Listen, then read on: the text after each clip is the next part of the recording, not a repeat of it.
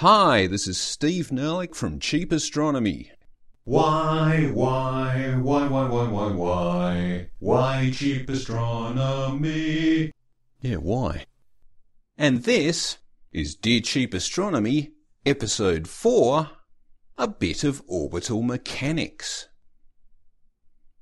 It's not easy comprehending that you live on the surface of an oblate spheroid orbiting a G-type star at 30 kilometres a second.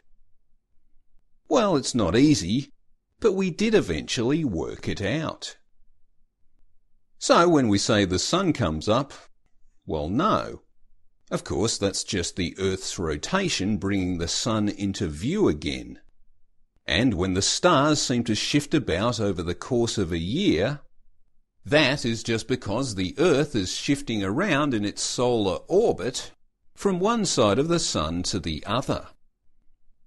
So the patch of night sky you see in December is actually the other side of the universe from the patch of sky that you see in June. It's all just astronomy. And here's Barry to try and explain a particular example. This is Barry Howarth Today's question comes from Lee from South Africa. Dear Cheap Astronomy, why can we view the Southern Cross every night of the year? Is it something to do with the position it has relative to the Sun and the Earth? Well, you can view the Southern Cross every day of the year if you live in the Southern Hemisphere. Your position on the Earth's surface is the key issue here. The Southern Cross is a southern circumpolar constellation. The south celestial pole is a fixed point in the sky that would be directly overhead if you were standing at the South Pole, and it would be right down on the horizon if you were standing on the equator. The Southern Cross is relatively close to the south celestial pole, and so it appears to shift around the pole as the Earth rotates. At least, that is what it appears to do from the point of view of people living in the Southern Hemisphere. If you live in the Northern Hemisphere, you will only see the Southern Cross for part of the year, and you won't see it at all if you are in a very northerly latitude.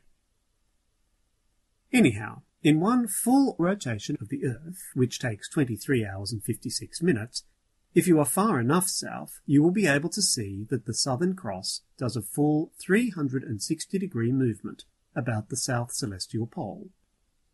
But of course, Unless you are actually at the South Geographic Pole in midwinter, you will only see part of that shift each night, because each day the Earth's rotation inevitably turns you into line with the Sun again, which will turn the sky blue and block out your view of the night sky for the next 12 hours or so, depending on where your latitude is.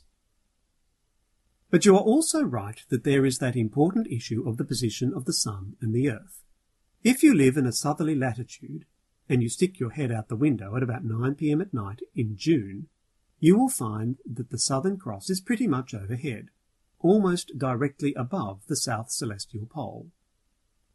But if you stick your head out of the window at 9 pm at night in December, it will be down near the horizon, almost directly below the Southern Celestial Pole.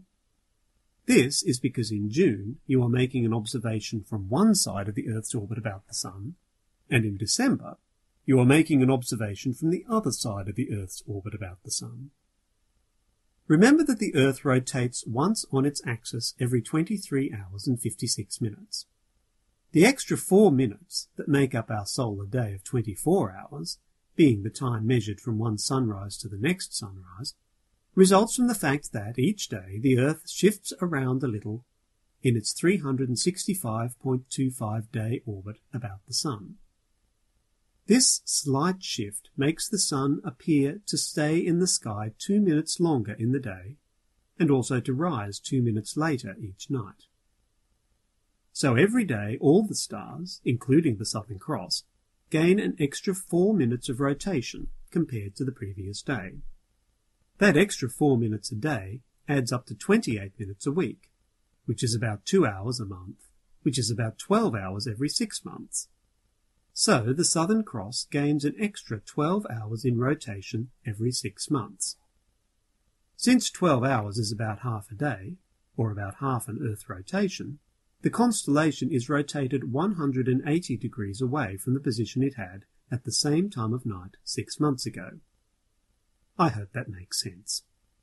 Oh, and a footnote here. Of course it's true that if you live really close to the northern or southern geographic pole, the rule that there is always 24 hours between one sunrise and the next sunrise may not apply. But we have to remember that the people who first invented 24 hour clocks didn't live in those sorts of places. And thanks, Barry. It is a real challenge trying to visualize the complexities of orbital mechanics from the surface of a rotating planet. It is generally easier just to imagine yourself staring down at the solar system from above, from where you can see all the rotations and all the orbits. But even with that perspective, trying to navigate a spacecraft through the solar system adds a whole new set of complications. Take it away, Dharani. Dear Cheap Astronomy, please explain Lagrangian points and why they are important to space probes. John from the UK. Hi, John. Lagrangian points are an interesting feature of orbital mechanics, which we'll explain as we go. But first, let's think about the space probe part of your question. There are two main types of probes.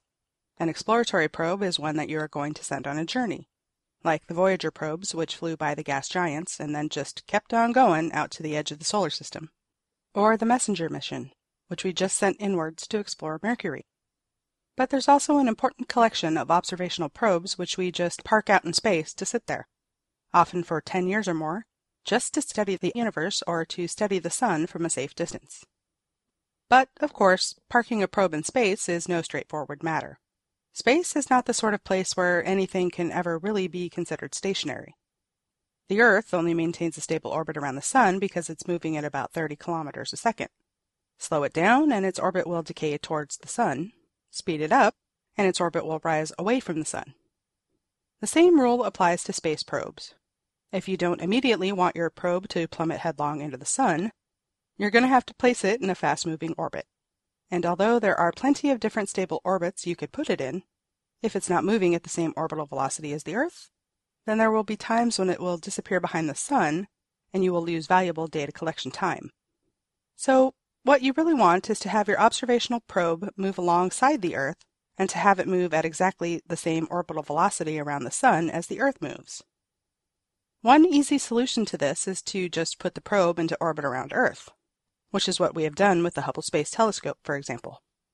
Hubble works quite well in Earth orbit since it can study bits of the sky to the north or the south continuously, and it can track other objects for part of an orbit until the Earth gets in the way. And for a lot of astronomy, that's all you need. Like cameras here on Earth, the fainter an object is, the longer exposure time you need to capture the image. Hubble does an orbit of Earth every 96 minutes, which is actually a lot of exposure time for most objects, and you can often get away with stacking multiple exposures from different orbits if you need to. For example, the iconic Hubble Deep Field image, which shows a sky full of faint and distant galaxies, was composed of 342 exposures taken over 10 consecutive days. But for very faint objects, and indeed the faintest light of all, the cosmic microwave background, you might still need a better solution.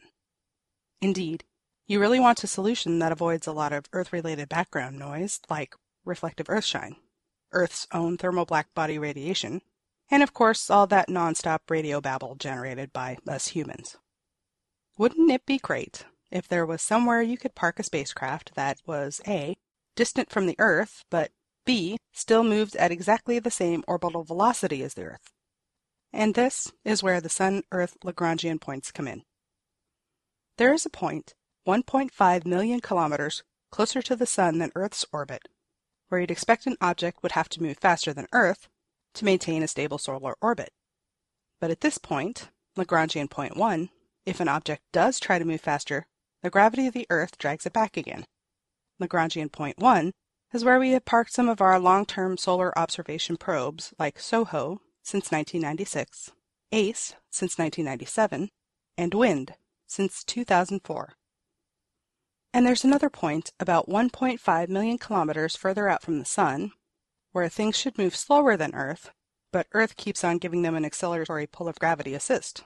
So objects at this Lagrangian point 2 also move at Earth orbit velocity, even though they are 1.5 million kilometers further out than Earth's orbit.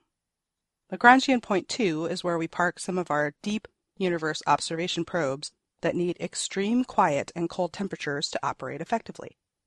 For example, the microwave background probes WMAP and Planck, and also infrared probes like Herschel. And, sometime after 2018, the James Webb Space Telescope. I hope that answers your question. And thanks, Darani. Well, there you go. I hope this helped you to understand how we navigate around the solar system, as well as navigate around on the Earth, at least in the southern hemisphere, from where you can see the Southern Cross. And so ends another episode of Dear Cheap Astronomy.